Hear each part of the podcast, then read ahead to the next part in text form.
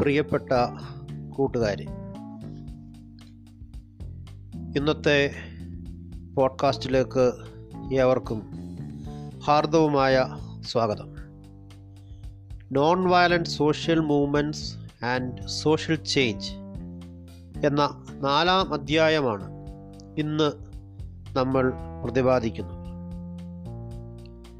അഹിംസാത്മക സാമൂഹ്യ പ്രസ്ഥാനങ്ങളും സാമൂഹ്യ മാറ്റങ്ങളും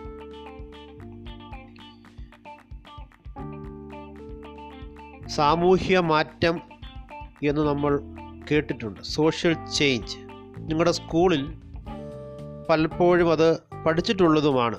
സാമൂഹ്യ ശാസ്ത്രത്തിൽ സമൂഹത്തെക്കുറിച്ചും സാമൂഹ്യ മാറ്റത്തെക്കുറിച്ചും ഒക്കെ പഠിച്ചിട്ടുണ്ടാവും. സോഷ്യൽ റിഫർമേഷൻ ഇതൊക്കെ നിങ്ങൾ മനസ്സിലാക്കിയിട്ടുണ്ടാവും. ഞാൻ നാല് ആൾക്കാരുടെ പേര് പറഞ്ഞ് പറയുകയാണ്. നിങ്ങൾക്ക് ഏവർക്കും പരിചിതമായിട്ടുള്ള നാല് വ്യക്തികളെയാണ് ഞാനിവിടെ അവതരിപ്പിക്കുന്നത്. ഒന്ന് രാജാറാം മോഹൻ റോയ്. എവർക്കും അറിയാവുന്നതാണ് രാജാറാം മോഹൻ റായ്. ഏതു തരത്തിലുള്ള പ്രവർത്തനമാണ് അദ്ദേഹം നടത്തിയതെന്ന് ആലോചിക്കുക. രണ്ട് സ്വാമി വിവേകാനന്ദൻ. മൂന്ന് അയ്യങ്കാളി. കേരളത്തിലെ സമൂഹത്തിൽ കേരളം രൂപപ്പെടുന്നതിന് മുമ്പ് തന്നെ ഇവിടുത്തെ ജാതി അധിഷ്ഠിത പ്രശ്നങ്ങളെ സംബന്ധിച്ചും വിവേചനത്തെ സംബന്ധിച്ചും അതിനെതിരെ പോരാടിയിട്ടുള്ള വ്യക്തിയാണ് അയ്യങ്കാളി. ശ്രീനാരായണ ഗുരു അദ്ദേഹത്തിന്റെ സന്ദേശങ്ങൾ നമുക്ക് പരിചിതമാണ്. മതമേതായാലും മനുഷ്യൻ നന്നായാൽ മതി.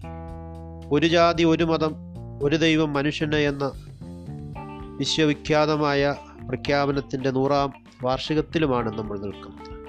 ഈ നാല് ആൾക്കാരെ നമ്മൾ പൊതുവിൽ എന്താണ് വിളിക്കുക? നിങ്ങളുടെ ഹൈസ്കൂൾ ക്ലാസ്സുകളിലൊക്കെ നിങ്ങൾ അവരെ ആ ഗണത്തിൽപ്പെടുത്തി പഠിച്ചിട്ടുള്ളതാണ്. എന്താണ് വിളിക്കുക? സാമൂഹ്യ പരിഷ്കർത്താക്കൾ സോഷ്യൽ റിഫോമേഴ്സ് സോഷ്യൽ റീഫോം ചെയ്യുകയാണ് സൊസൈറ്റിയെ റീഫോം ചെയ്യുകയാണ് അതുകൊണ്ടാണ് അതിനവരെ റിഫോമേഴ്സ് എന്ന് വിളിക്കുന്നത്. ആ ഫോമിന് അല്പം മാറ്റമുണ്ടാക്കി. സ്ട്രക്ചറിന് വ്യവസ്ഥയ്ക്ക് ഘടനയ്ക്ക് മാറ്റമുണ്ടാക്കാൻ നേതൃത്വം കൊടുത്ത മഹാത്മാക്കളായിരുന്നു ശ്രീ രാജാറാം മോഹൻ റായ് സ്വാമി വിവേകാനന്ദൻ ശ്രീനാരായണ ഗുരു മഹാത്മാ അയ്യങ്കാളി ഇവരെല്ലാവരും തന്നെ. അങ്ങനെ നിരവധി അനവധി സാമൂഹ്യ പരിഷ്കർത്താക്കളെ നിങ്ങൾക്ക് പരിചയമുണ്ട്. ഒരു കുറുമ്പൻ ദൈവത്താൻ മുതൽ ചട്ടമ്പി സ്വാമി വരെ ധാരാളം പേർ പല സ്ഥലത്തും നമുക്ക് പ്രാദേശികമായി ഉൾപ്പെടെ കാണാനായിട്ട് സാധിക്കും. ഇവിടെ സമൂഹത്തിന്റെ മാറ്റത്തെക്കുറിച്ചാണ്. മാറ്റം എന്ന് പറഞ്ഞാൽ എന്താണ്? ഒരു സംഗതി വേറൊരു സംഗതിയിലേക്ക് ചേഞ്ച് ചെയ്യുന്നതാണ്. സാമൂഹ്യ മാറ്റം. ആ മാറ്റം ഏത് രീതിയിലുമാകാം? നിലവിൽ സമാധാനമായി പോകുന്ന ഒരു സമൂഹം യുദ്ധത്തിന്റെ അവസ്ഥയിലേക്ക് പോകാം. അത് മാറ്റമാണ്. സമാധാനമായി പോകുന്നൊരു കുടുംബം നാളെ അന്തജിദ്രമായി വഴക്കും വയ്യാവലിയും എന്നുള്ള അവസ്ഥയിലേക്ക് പോകാം.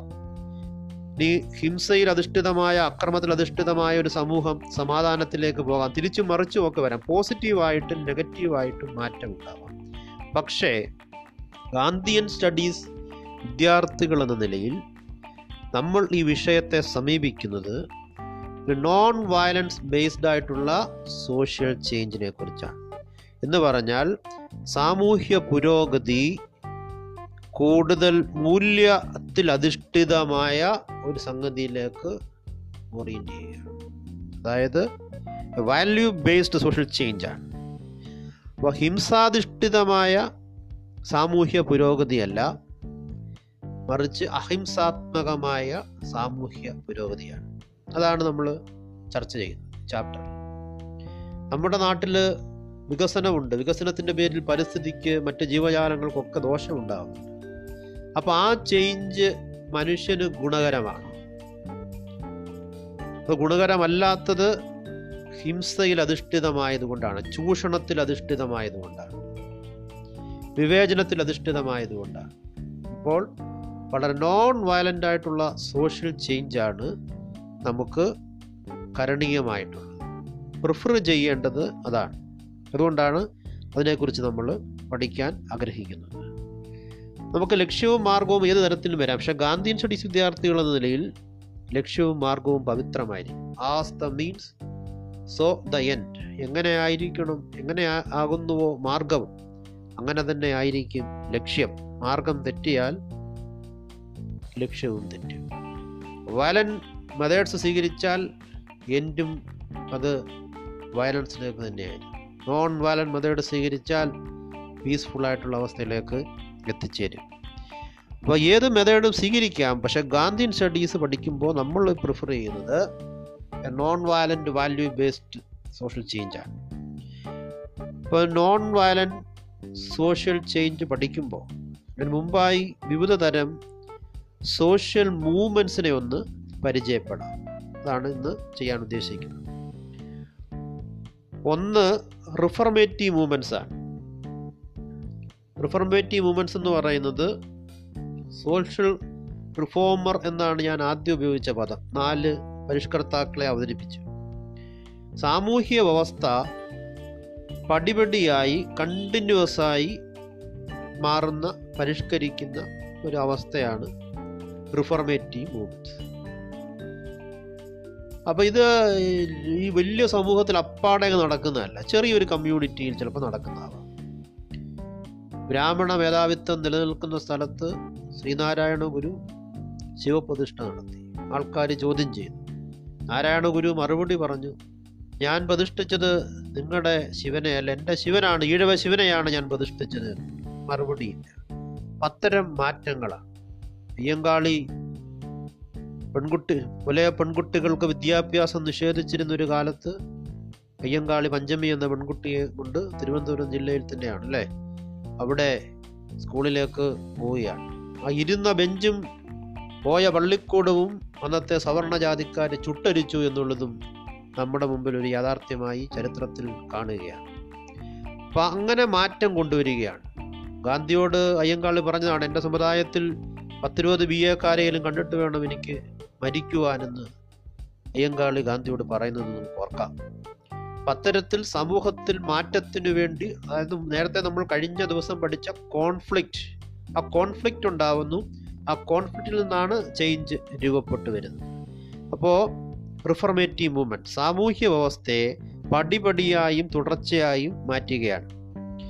Gradual and incremental steps change എന്ന് പറയുന്നത് ഇൻക്രിമെന്റൽ ആണ് സ്റ്റെപ്പ് ബൈ സ്റ്റെപ്പായിട്ടാണത് മാറ്റം ഉണ്ടാകുന്നത് ഒരു ചെറിയ ഗ്രൂപ്പിലാവാം അല്ലെങ്കിൽ ഒരു ചെറിയ കമ്മ്യൂണിറ്റിയിലാവാം പിന്നെ അത് ലാർജറായിട്ടും ബ്രോഡറായിട്ടുള്ള അവസ്ഥയിലേക്ക് പോവുകയുമാണ് അടുത്ത റിഡംറ്റീവ് മൂവ്മെന്റ്സ് വിമോചന പ്രസ്ഥാനങ്ങൾ വിമോചന പ്രസ്ഥാനങ്ങൾ എന്ന് പറയുമ്പോൾ റാഡിക്കൽ ചേഞ്ച് ആണ് ഉദ്ദേശിക്കുന്നത്. വിപ്ലവ പ്രസ്ഥാനങ്ങളൊക്കെ നമുക്കറിയാം.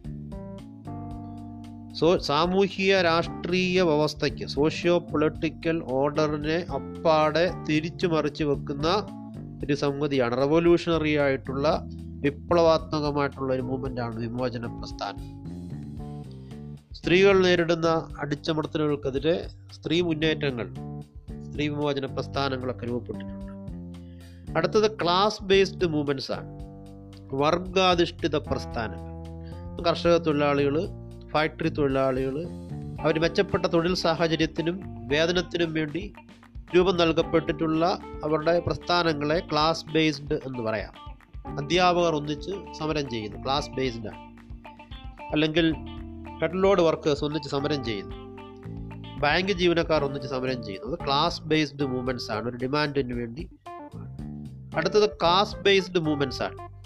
ജാത്യാധിഷ്ഠിത പ്രസ്ഥാനങ്ങൾ. ഇത് പ്രധാനമായിട്ടും നേരത്തെ അംബേദ്കറിനെ നമുക്ക് ഓർമ്മയുണ്ടാവും. നാരായണ ഗുരുവും അയ്യങ്കാളിയും പറഞ്ഞ കാര്യങ്ങൾ ഓർമ്മയുണ്ടാവും. ചെയ്ത കാര്യങ്ങൾ ഓർമ്മയുണ്ടാവും.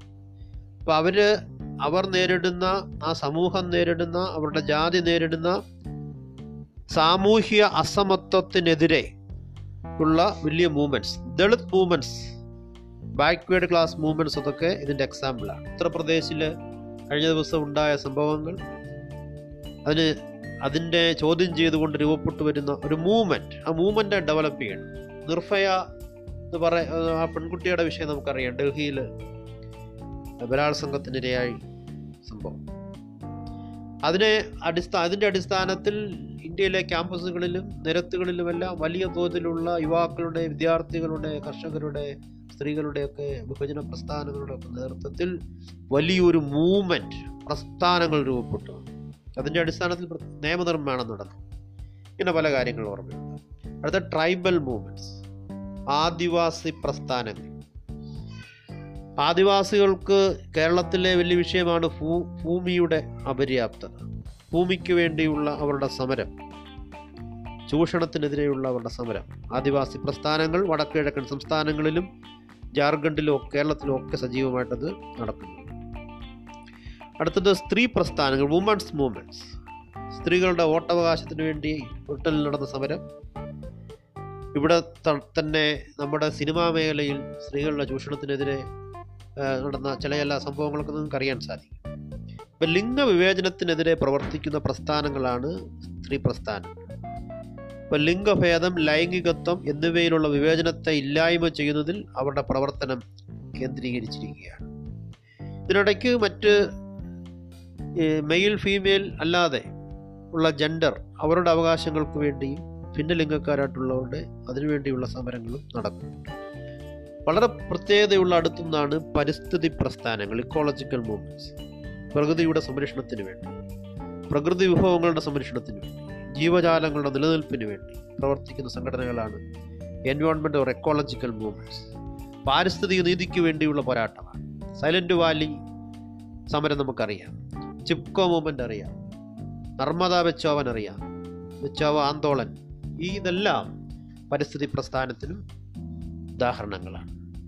ഞാൻ ഈ പറഞ്ഞ എത്ര എണ്ണമാണ് ഇപ്പോൾ അവതരിപ്പിച്ചിരിക്കുന്നത്? ആറ് മൂവ്മെന്റുകളെ കുറിച്ച് ആറ് ഏഴ് മൂവ്മെന്റുകളെ കുറിച്ചാണ് ഞാൻ പരിചയപ്പെടുന്നത്. അത് ഒന്ന് ലിസ്റ്റ് ചെയ്ത് അതിന്റെ എക്സാമ്പിൾ ഞാൻ പറഞ്ഞതോ അല്ലാത്തതോ ആയി കണ്ടെത്തി എഴുതിയാൽ ഗ്രൂപ്പിൽ ഇന്ന് തന്നെ നിശ്ചയമായി അത് പോസ്റ്റ് ചെയ്താൽ വളരെ ഉപകാരമായി എല്ലാവരും ശ്രദ്ധിക്കുക. ഏഴ് മൂവ്മെന്റുകൾ ഒരു ബോക്സ് രണ്ട് ബോക്സിലായി ബോക്സിൽ എഴുതി വലതുവശത്തെ കോളത്തിൽ അതിന്റെ എക്സാമ്പിളോട് എഴുതുക. ഇത്രയും കാര്യങ്ങൾ ഇന്ന് ചെയ്യുക. ബാക്കി നാളെ അവതരിപ്പിക്കാം. നന്ദി. നമസ്കാരം.